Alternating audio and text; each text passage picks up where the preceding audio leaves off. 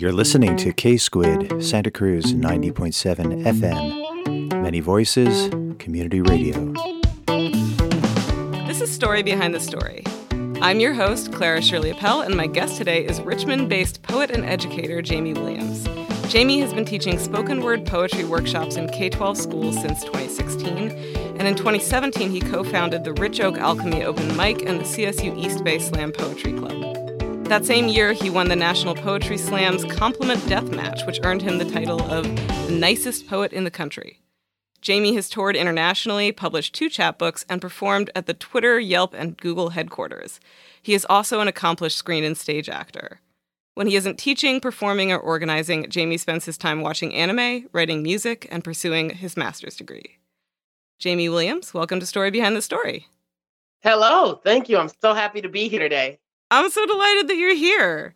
So I wanted to sort of start I, to set this up a little bit. I met you at an event hosted by Palenque Arts in Seaside, and the first thing that I noticed about you was your energy. You just radiate this passion and enthusiasm, and you use your energy to really guide your audience, which I found like really interesting to watch. Just the way that people responded to you in the audience, as well as the way that you're sort of responding to them. Is that something that you've always had as part of the way that you perform, or is it something that's evolved as you have developed as a poet and a performer?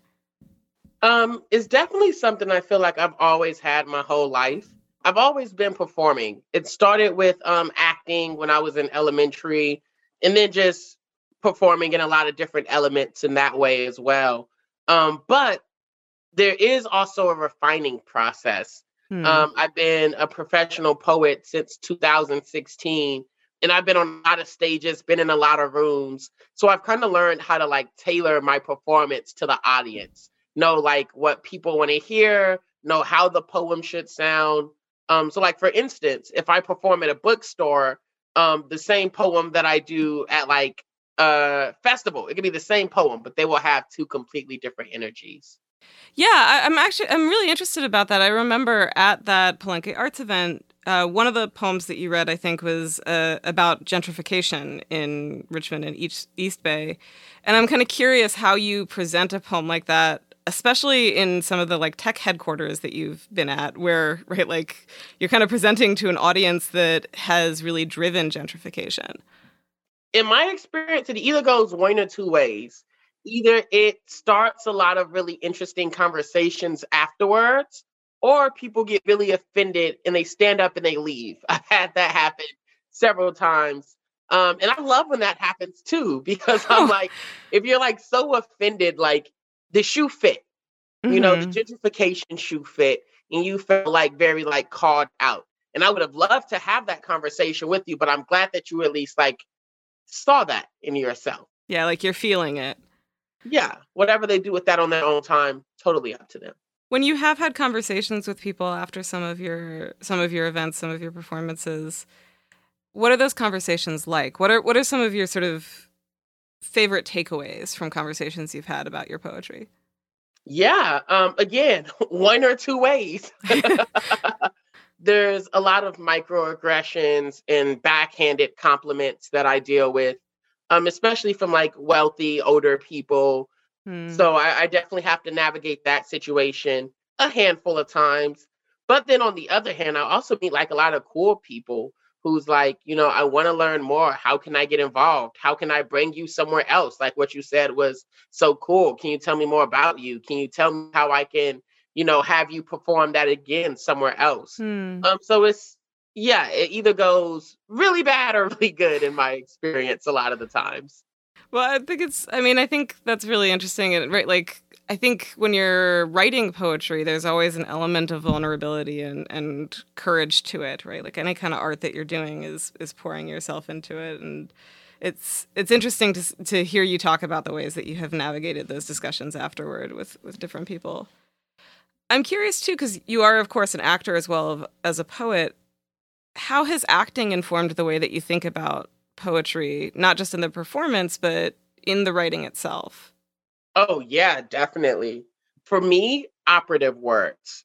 Um, what I mean mm. by that is, I think it was two or three years ago, I did um, Macbeth with African American Shakespeare Company.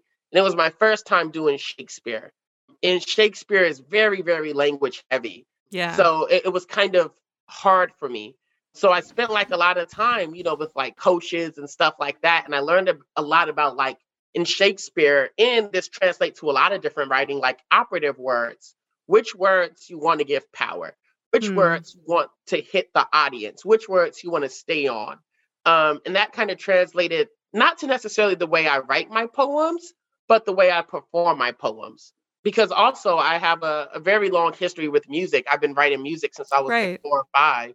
So a lot of my poems are like very lyrical. And yeah, it, it just the acting side really taught me like how to make the words stand up a little bit. Yeah, like here's what you emphasize, and here are the things where you maybe want to draw back. Yeah, and also like when do I pause? When do I Mm. speed up? Yeah, just like all the the technical stuff, making sure the words are heard more. Hmm. What is your writing process like? I, I noticed that the poems in these two chapbooks they all have dates attached to them. Is there is that sort of a date when you decide that it's finished? Is it a date of a first draft? How does yeah how do how do you go about writing and editing and iterating? Yeah, um, so the dates behind my poem um, is something I started doing very instinctively when I started writing poetry. Um, and it took me years to figure out why I did it. For me, I want my poetry to be like I was here on this earth, Hmm. you know? And those dates are the days I finished the first draft. So it's like around this time, I was thinking about this. Even if I write two or three drafts later and the poem changes over the course of years, I still keep that original date because it's interesting as well. You know, sometimes I'll like read one of my old poems and be like, oh, that's so interesting. I wrote this in June when so and so happened, you know, when this situation happened. Right. So for me, it's just like a reminder that like I was here on the earth and also to like hopefully have that connect with my readers as well. There's a poem that's not in either of my chapbooks, but I wrote it on what day was that? On Christmas, actually. you know, so Mm. like that's the the date that was attached to it. Um, so when somebody else reads that poem, if it ever comes in a book, uh, they can respond and be like, "Oh, I was doing that this day." I like that. It, it really sort of emphasized the conver- the conversational aspect of of poetry, of both the sort of reading and the writing of it. Yeah. Tell me a little bit more about your work as an educator. How do you approach teaching poetry? So this year, I got my credential, and it's my first time as a full time teacher. But I have been a teaching artist since 2016, working with a lot of nonprofit orgs and a lot of different um, school districts. So each org kind of has like their own pedagogy, their own, you know, way to Mm. teach poetry. So what I do in my own classroom, I kind of take these, the you know, the best practices I've learned from working with all of these different programs and kind of put it together. So typically I do like a scaffolding method, you know, where like we'll talk about, you know, just the topic, the theme, something very low stakes. Um, I will guide the student through like a little quick lesson. They'll get like an example of the poem, and then they have to write and perform the poem. And then a few days later, we go back and then we make a second draft. Um, you know, once they've had some time to step away from the poem, just to add on to it. So it sounds like it's it's very focused toward getting them to write as well. Yeah, writing and performance.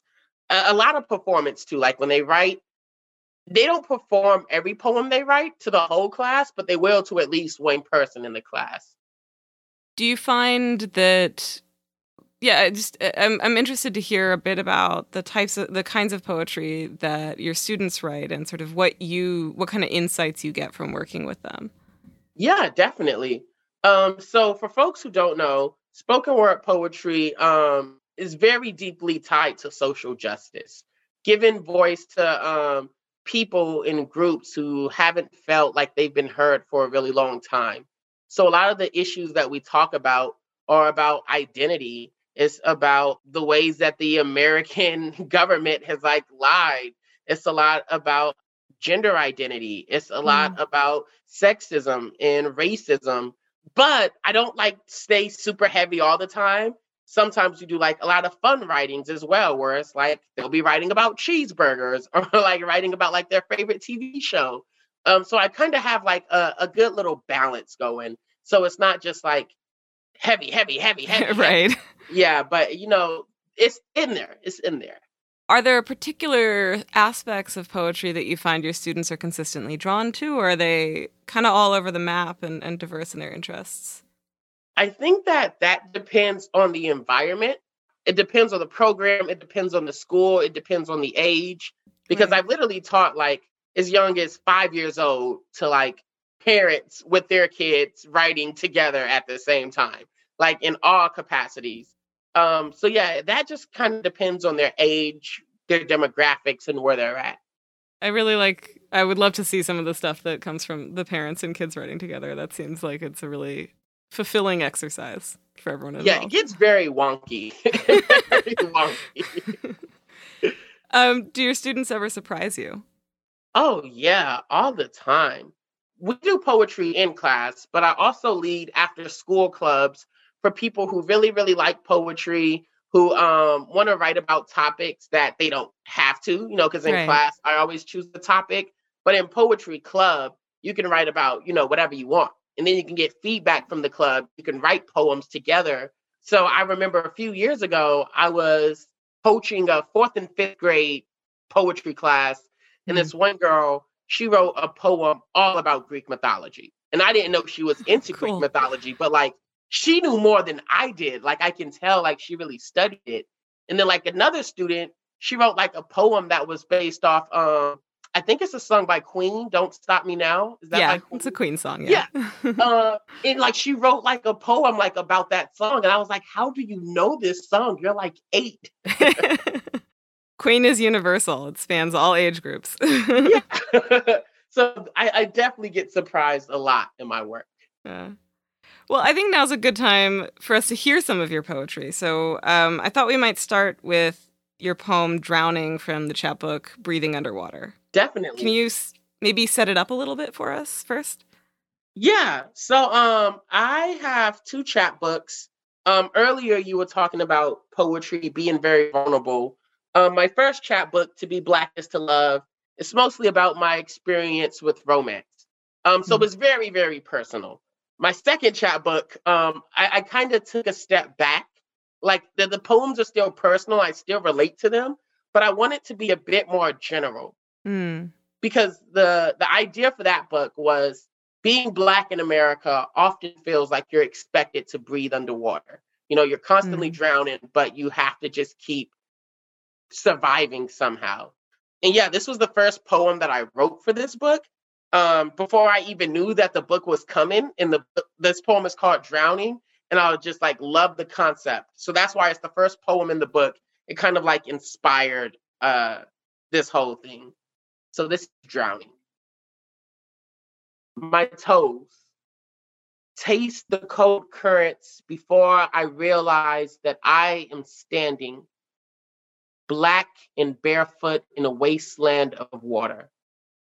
Looking back, I realized that the waves carried me here without consent. Yet, nevertheless, I continue to call this ocean home. And here, I hear barracudas biting into bones for breakfast. I see sharks sharpening their jaws, fouling their fangs with the remains of decrepit skeletons. You see, the sea is a dangerous place. It is the bloodiest of whirlpools where fish who share my features replace their name with the word lunch. Lawless lagoon where the mighty sand dollar reigns supreme. But today, the skin on my feet dared me to go deeper into his depths, and I almost did, only stopping after I heard the voice of death. The Reaper looks a lot like a riptide, Hatred bubbles out of his throat before he threatens to sink me. In a familiar tone that sounds a lot like genocide, he says, Boy, I will swallow you whole like I did your ancestors.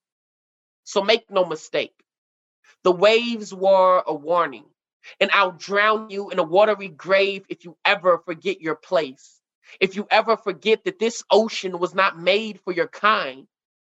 The irony being that the brine of this country is salty with black blood, this country is a ship that will trade my hope for freight of obedience, a ship that will smash my self worth into flotsam.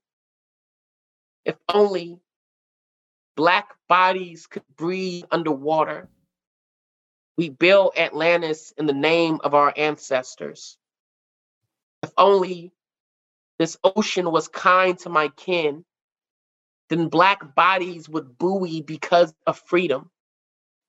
If only there was an oasis of acceptance in America.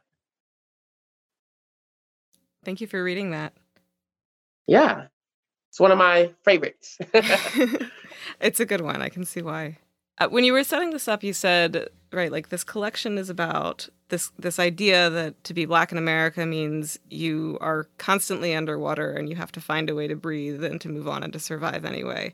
And this poem is called Drowning, right? It's uh, that title of Drowning evokes kind of a, you know, not not not being necessarily up to that task but of course the poem itself is not quite there so i'm kind of or not quite about right like it's not a failure. It's that's not what it's about. So i'm kind of curious about that sort of interplay like wh- why did you want to start with drowning in this book about breathing underwater? I think that uh, it sets the tone um, because again um, you know this book it, it's a lot less about me than my first book was. Mm. it's more just about being black in america so even though this one poem itself is about drowning, it speaks to the hardship. It speaks of the genocide. It speaks to, you know, all the enslaved African people right. who like jumped off the ship, you know, yeah. and they chose yeah, death. those images are really clear. Yeah. Yeah, you know, so it kind of like sets up the rest of the book. You know, so like there's there's little pockets of hope in the book. There's mm. pockets of strength and triumph and beauty but it's important to like start with like the most visceral feeling of like fear and like helplessness. Well and, and speaking of that sort of visceral fear and hopelessness right like you really get that in a lot of the the imagery in this poem right? The bloodiest of whirlpools the reaper who looks a lot like a riptide the barracudas biting into bones for breakfast when you're writing and especially when you're thinking about a poem like this that is less personal and is meant to more sort of evoke an experience um, across many people something that's a little bit more um, universalized or general how do you think about metaphor and imagery? Yeah definitely. So metaphor and imagery were very very present in this poem especially extended metaphor the water imagery Right. Um, I, I just was like grabbing things that like you know reminded me of like being at the bottom of the ocean and you know things that are like in water. And um, so there's like ships, there's ocean, there's sharks, there's barracudas, there's sand dollars. You know, I just like really wanted to paint up, you know, set the book breathing underwater. The last few stanzas of this poem are a series of conditionals. If only black bodies could breathe underwater, we'd build Atlantis in the name of our ancestors. If only this ocean was kind to my kin, then black bodies would buoy because of freedom. If only there was an oasis of acceptance in America. And I'm interested in that phrasing in particular because it's it's not just if, but if only. Can you tell me about that choice? Again, like that goes back to like those pockets of hope that I yeah. was talking about you know, uh, because there are pockets of hope in the book. Not a lot, but there's some. So yeah, like I, I kind of just like wanted to be like, you know, kind of like give the reader like a little cookie, you know, just like, okay, what if this was here? It's not, but what if? Right. And what if this was here? And if what if this was here? So even though the poem that follows this poem is also, you know, about like fear and darkness, you know, um, in a certain way, um, it still kind of sets up that possibility for hope mm-hmm. that like eventually shines through in the book. I really liked the choice of Atlantis, which of course makes sense because it is underwater. But um, I was doing a little bit of research on the sort of history of the way that Atlantis has been talked about, um, and it it's so interesting because it has been described in in myth and in literature as both a utopia and a dystopia at different points in time. And it it really struck me that right, like it starts with you know the, the sort of mythology kind of starts with Plato, um, but it's really a place that gets written on by other people's imaginations over time, like written over and written over and written over. And I was curious beyond it just being under the sea whether there was any part of that that you were thinking about in this poem any part of like what what is the construction that you have for the atlantis that you'd build So there's a couple of things that I was thinking about. Uh, about midway through the poem, I say that the Reaper, who looks like the Riptide, says, I will swallow you like I did your ancestors. Hmm. Because, you know, enslaved Black people would often jump off right. of the ships and choose death rather than slavery. And then a little bit later, I say the brine of this country is salty with Black blood you know, brine being, you know, like the saltiness of like the water and black blood, you know, right. not literal black blood, blood, but you know, blood from black people. Um, so I was kind of setting up like this idea that like there are already black people at the bottom of the ocean. Mm-hmm. And that's mm. why I say if only they could breathe. You know, what if they like jumped down, but they were still alive?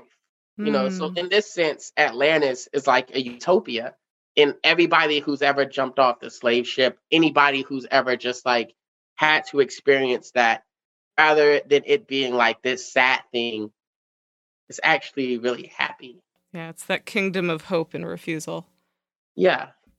So I was like kind of setting up that idea of Atlantis a few stanzas before, like indirectly.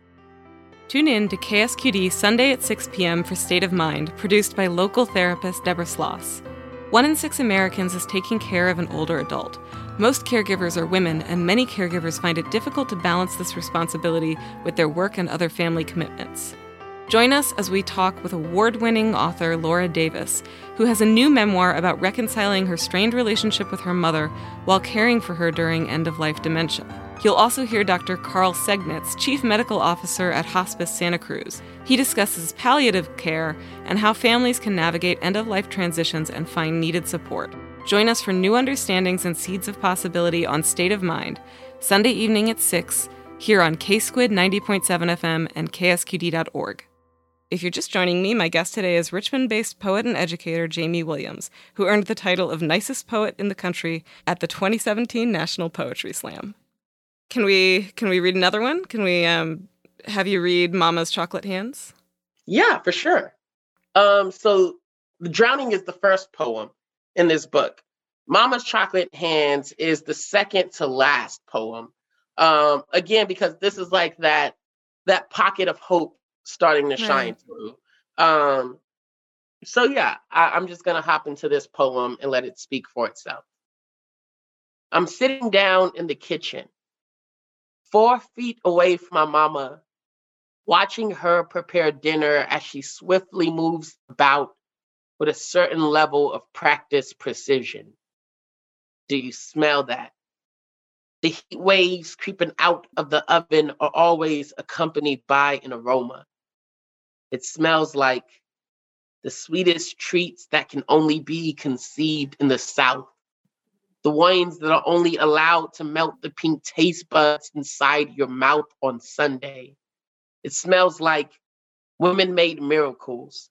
Dashed with a tablespoon of black girl magic, it smells like overt optimism in the face of poverty. And as always, I remain seated with my wide, inquisitive eyes glued to her every move. Mama's chocolate hands always lifting pots and pans. Mama's chocolate hands always chopping the onions. Mama's chocolate hands always seasoning the chicken. Mama's chocolate hands always opening cans of corns, beans, and yams today. As I watched her majestic figure move about, I wondered how many other little chocolate boys have watched their mamas as closely as I have mine. I wondered how many other people had adopted their mother's mannerisms, because in my case, I had inherited my mother's love for life. I was birthed with her pragmatic stubbornness. I embody her ambitious tenacity. I display her filial piety in the form of a smile. These days, I'm barely home. And when I roam about in the world, I always feel like something's missing.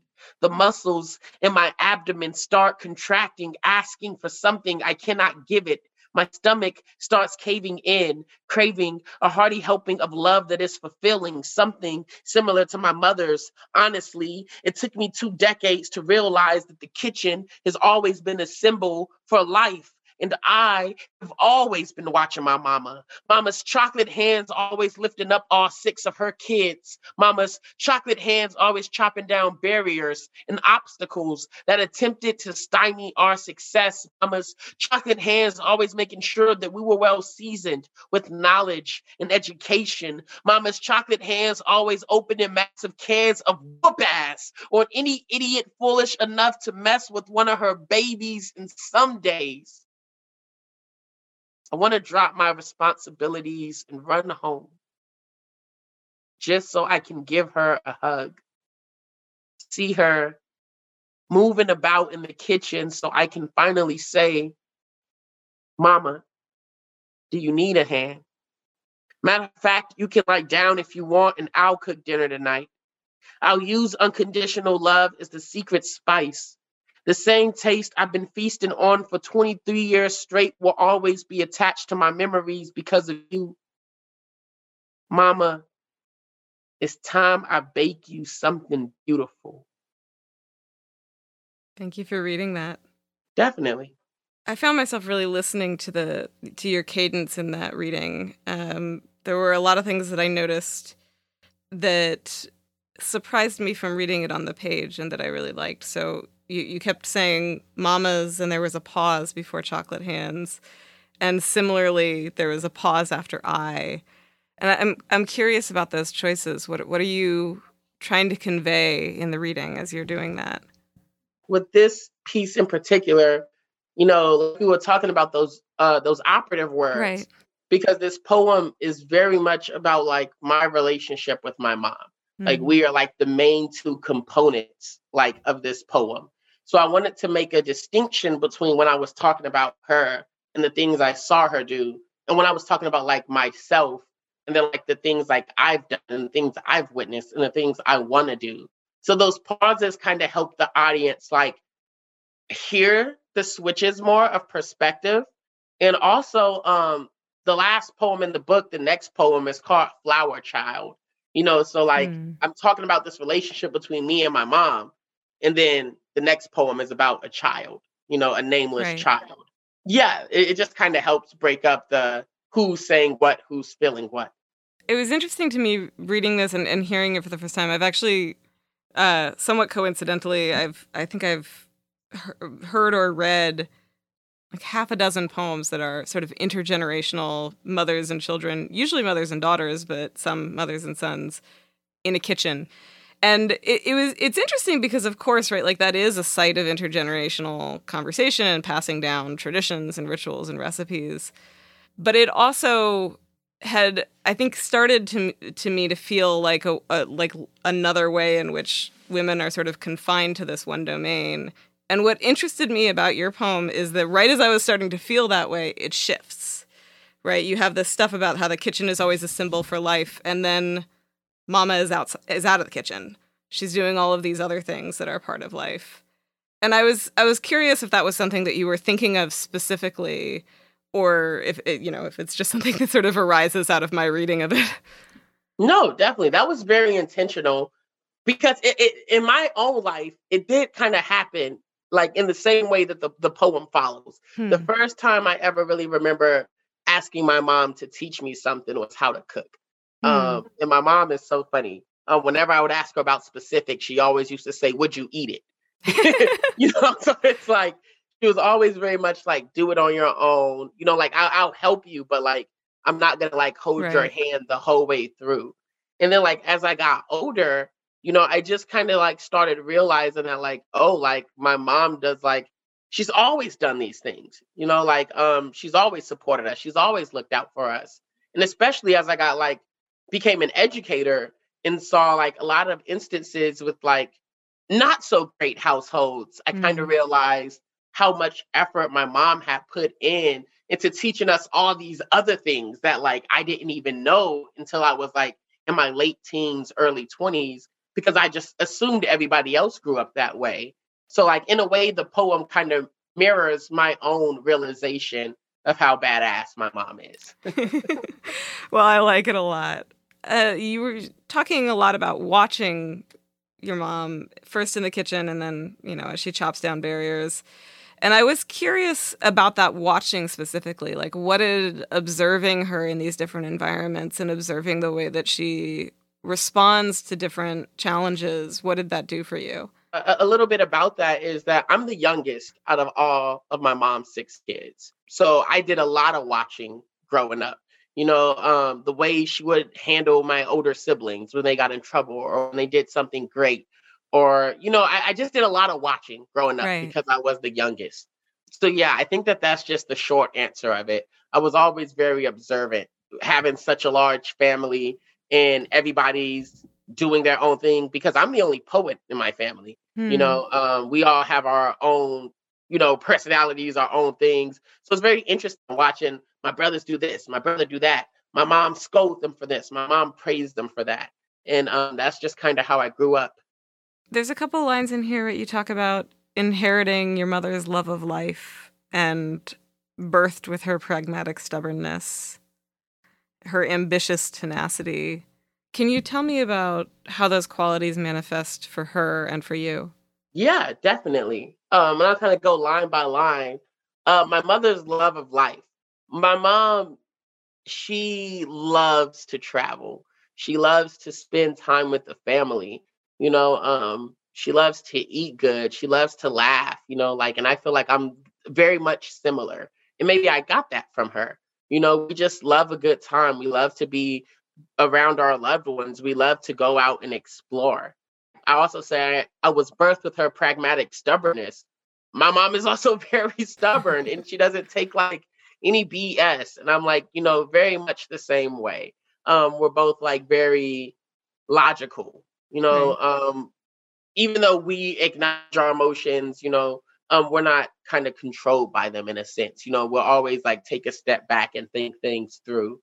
Um, ambitious tenacity. Yeah, um, my mom is just a go-getter. She got like a degree, a cosmetology degree, an associate's degree, and a ba- a bachelor's degree.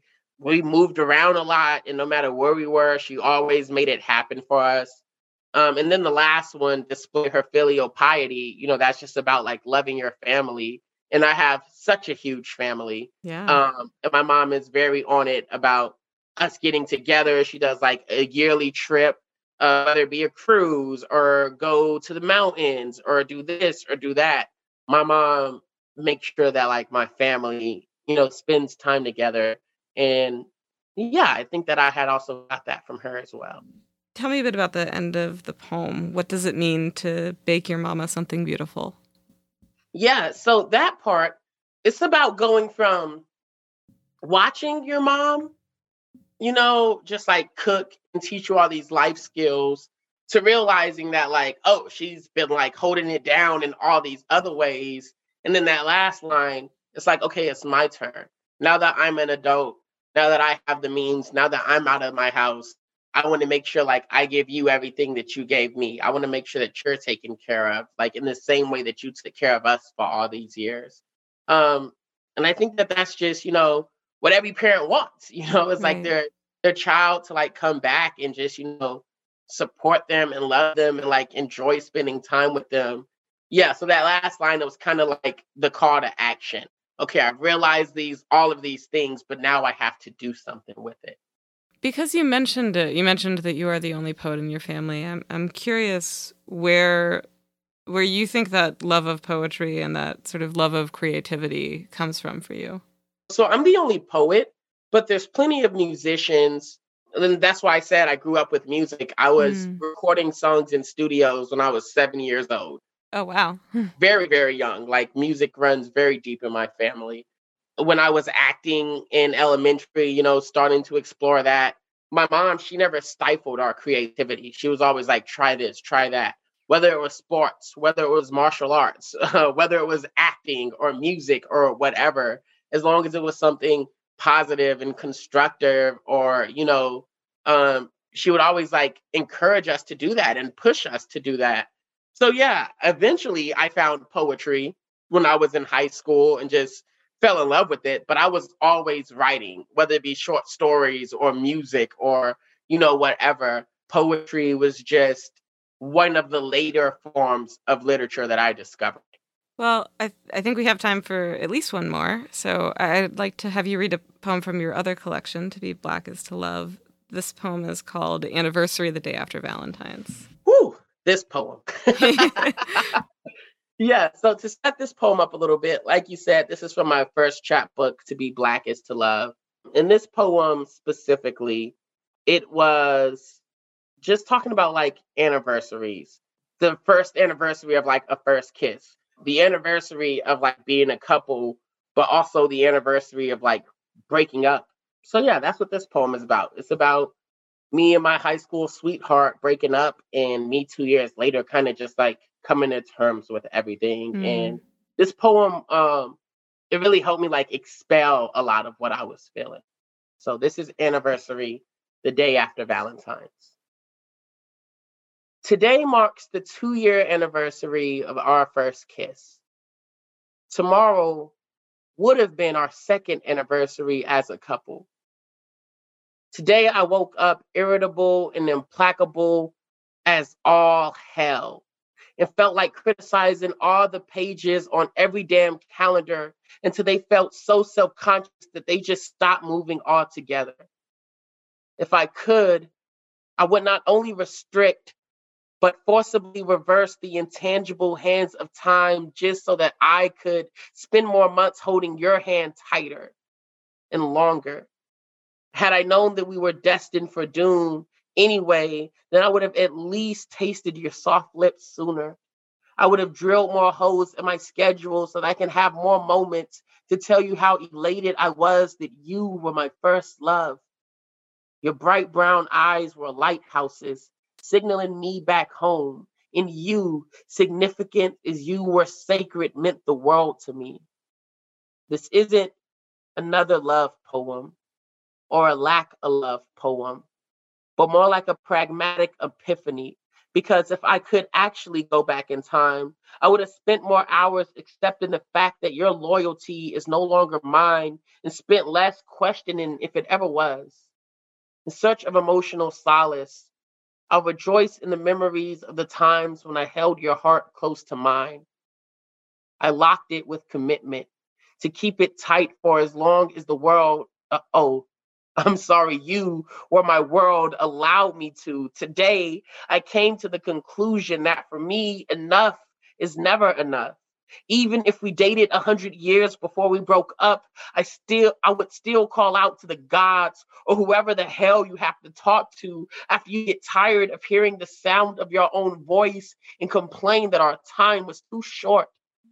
Then I would convincingly beg for 200 more as I sit here and reminisce about the two year anniversary of our first kiss I can't help but think about how it happened the day after Valentine's. I can't help but recall how the jovial sun played peekaboo behind the orange and gray clouds that were stretched in the sky above the Hercules hills. I remember the sun not shining on two lip locking teens, not even as you melted and rested in my arms. You became clouds, me becoming sky. I can't help but think about how it's possible that you could have forgotten about that day. In me, this year, I'm hesitant about honoring this holiday. I hold back my urge of sending you a gift. I almost sent a beautiful bouquet with two dozen ruby red roses, one for each month that I would have selflessly dedicated to you had we stayed together.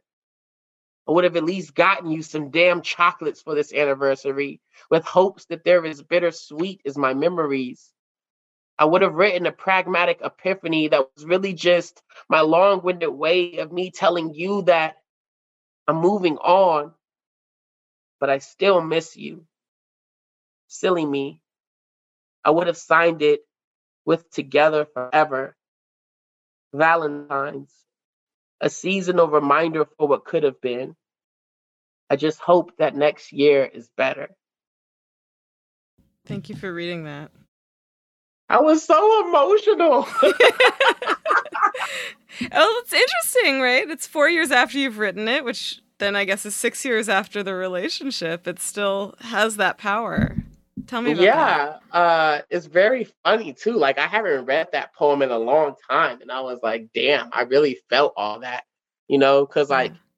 like you said, like that was four years ago. Like me writing that, and that was two years after the breakup, you know. So I'm very like far removed from that situation. But it's like always interesting, and that's why I put the dates on things to like see right. like that's where I was, you know, on Valentine's four years ago.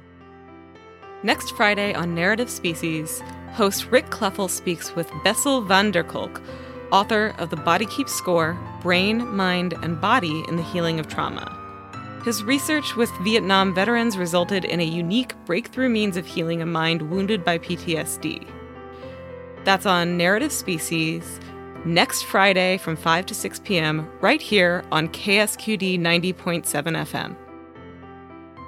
If you're just joining me, my guest today is Richmond based poet and educator Jamey Williams, who earned the title of Nicest Poet in the Country at the 2017 National Poetry Slam.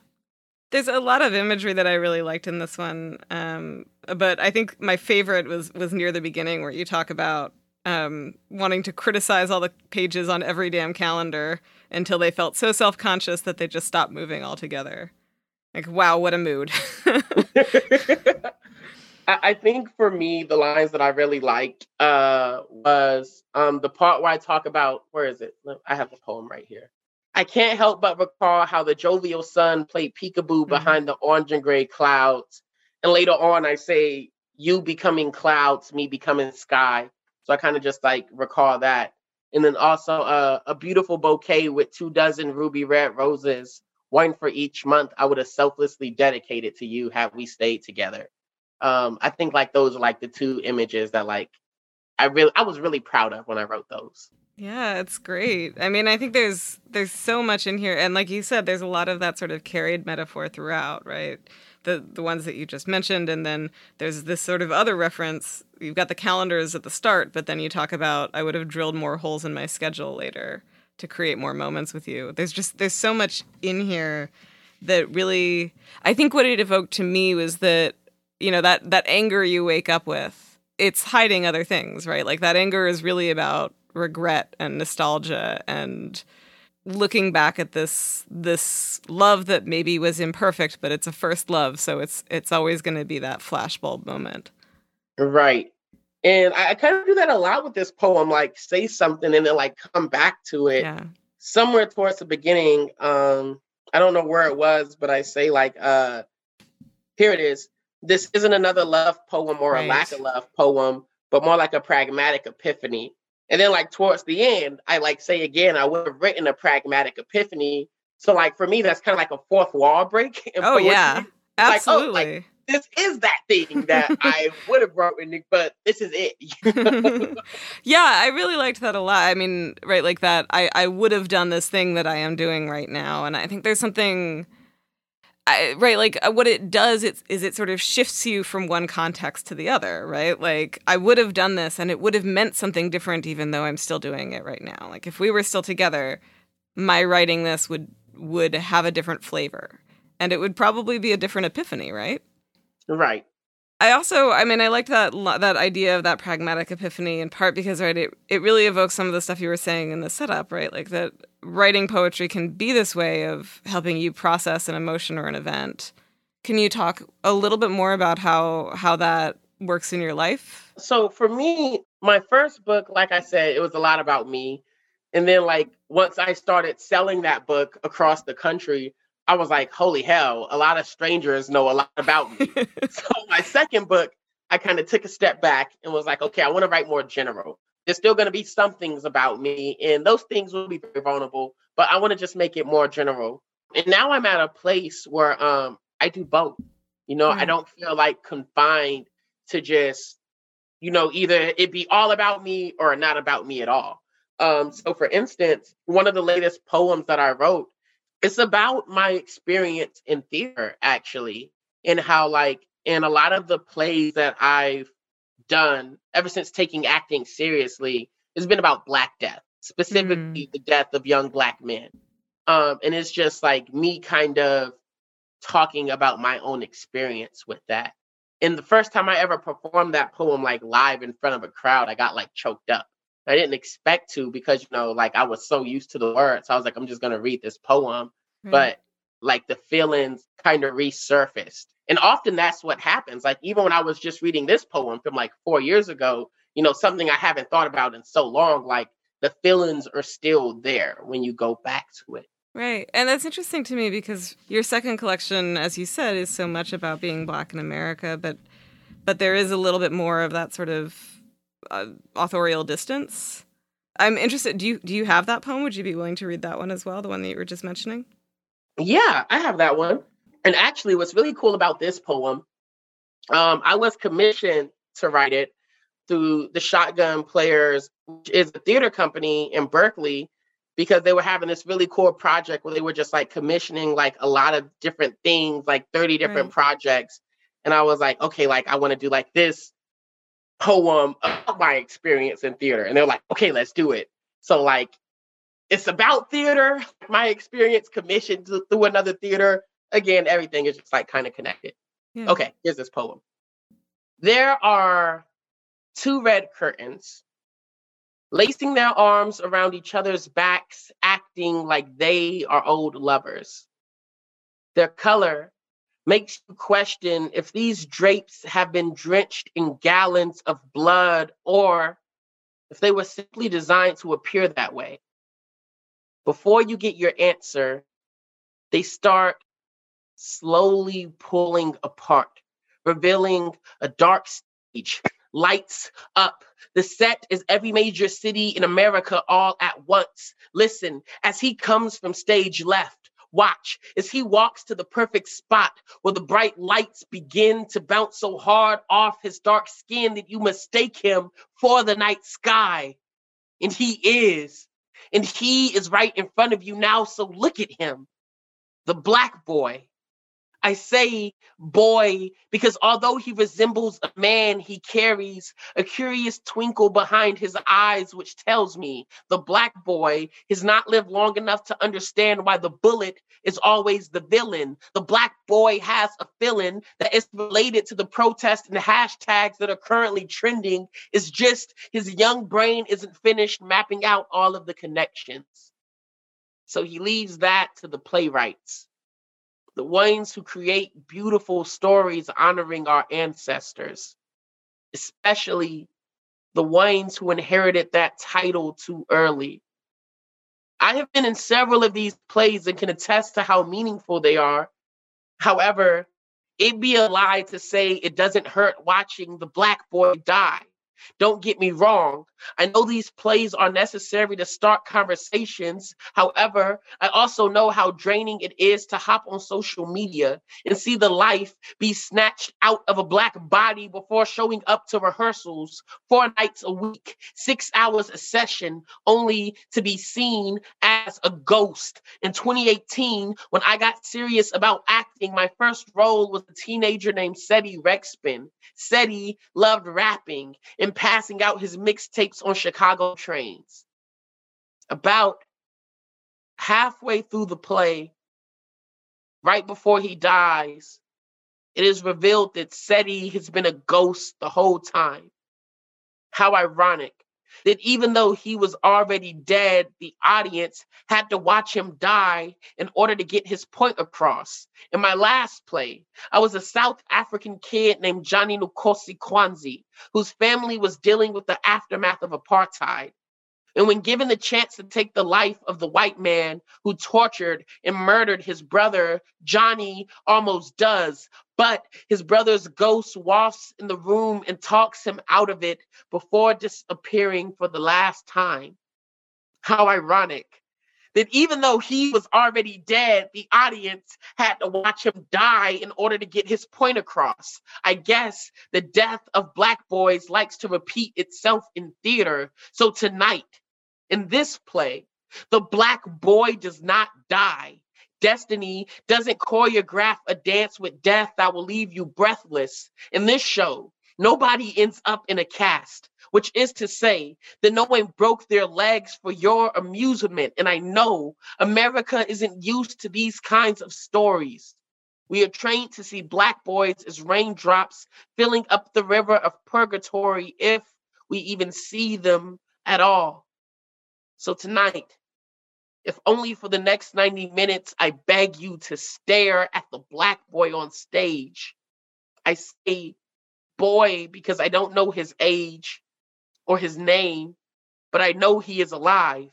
And tonight, that is all that matters. Please pay attention to the lines running out of his mouth as if they were the last words that he will ever say. But the magic is that they aren't. And by the time the red curtains reunite with the kiss, the black boy will be backstage, wrapped so tight in his mother's embrace that the whole scene will make the Grim Reaper jealous. Thank you so much. I think you I think you did read that at Palenque as well. I think it was how you finished out the night, maybe. Um, and it's really good. I was trying to since I don't have that one in front of me, I tried just to take a couple notes while we were going. Um, just the lines that stood out to me. And the, the first one was um, this line about ancestors followed by the ones who inherited that title too early. And I think that's something, I mean, we've been talking about it, but it's something that we see throughout your poetry and that I think is becoming more and more salient um, the longer that you're writing. This, this sort of, what is it called? Uh, like anaphora, right? Like referencing back to this, to this thing in a, in a way that does, I think, feel almost musical a lot of the time. Yeah, definitely do you find that that is something like is that something that you are just developing in general? Is it something that feels like it belongs more in these poems that are more personal to you? Or is it like yeah walk me through that a little bit. Something that i always tell my students is that i can show you how i write poetry. I can show you how other people write and perform poetry. But your job as the artist is to find your voice. Um, for me i grew up writing music. I still write music till this day and perform music. So all of my poems have a very lyrical element. So I use rhyme, I use alliteration, I use anaphora, I use a. You know, I use like all these literary devices that are about how things sound. And I do that very purposefully because that's what's comfortable to me. Um, mm-hmm. because I just like to do it. I like the way that things sound. Um, whenever I like perform a poem, I want like there to be like some form musical element. Unless, and this sometimes happens, unless that is not what that poem requires. For instance, a lot of the poems that I write are free verse, but I've been experimenting with a lot more form, you know, like um contrapuntals and sonnets and yada mm-hmm. yada and yada yada. For those things, I probably can't do that. but um, whenever I write free verse, I just think that my musical background really shines through a lot. This next line that I wrote down is definitely about the content, um, and I, you repeat it, but uh, it, I just think it's like such a evocative and such a like powerful line. How ironic that even though he was already dead, the audience had to watch him die to get his point across. And I think part of why that struck me is because like that's conceptually that's something that that you hear in a more sort of general conversation about what it means to be black in America and particularly the the way that we the way that white people approach black death uh, when we talk about it and when we sort of look at it. And this is at the same time right like you really feel how personal it is right? Like you're talking about irony but it there is no ironic detachment there. Yeah. Earlier in the poem i also said that like you know being an actor, you go to rehearsals four hours, uh, four weeks a night, six hours a session. Yeah. You know, and then I'm putting in all this work, and I go on stage just to be a ghost. Yeah. You know, um, just to die in and of itself. Um, again, yeah. and again and again. For me, the repetition is um very purposeful because the story gets repeated. Young black man right. dying on the news, the video that gets repeated these kind of plays. Although I only go into detail about two of those plays, I have been in and have been part of readings of a lot more of those kind of plays.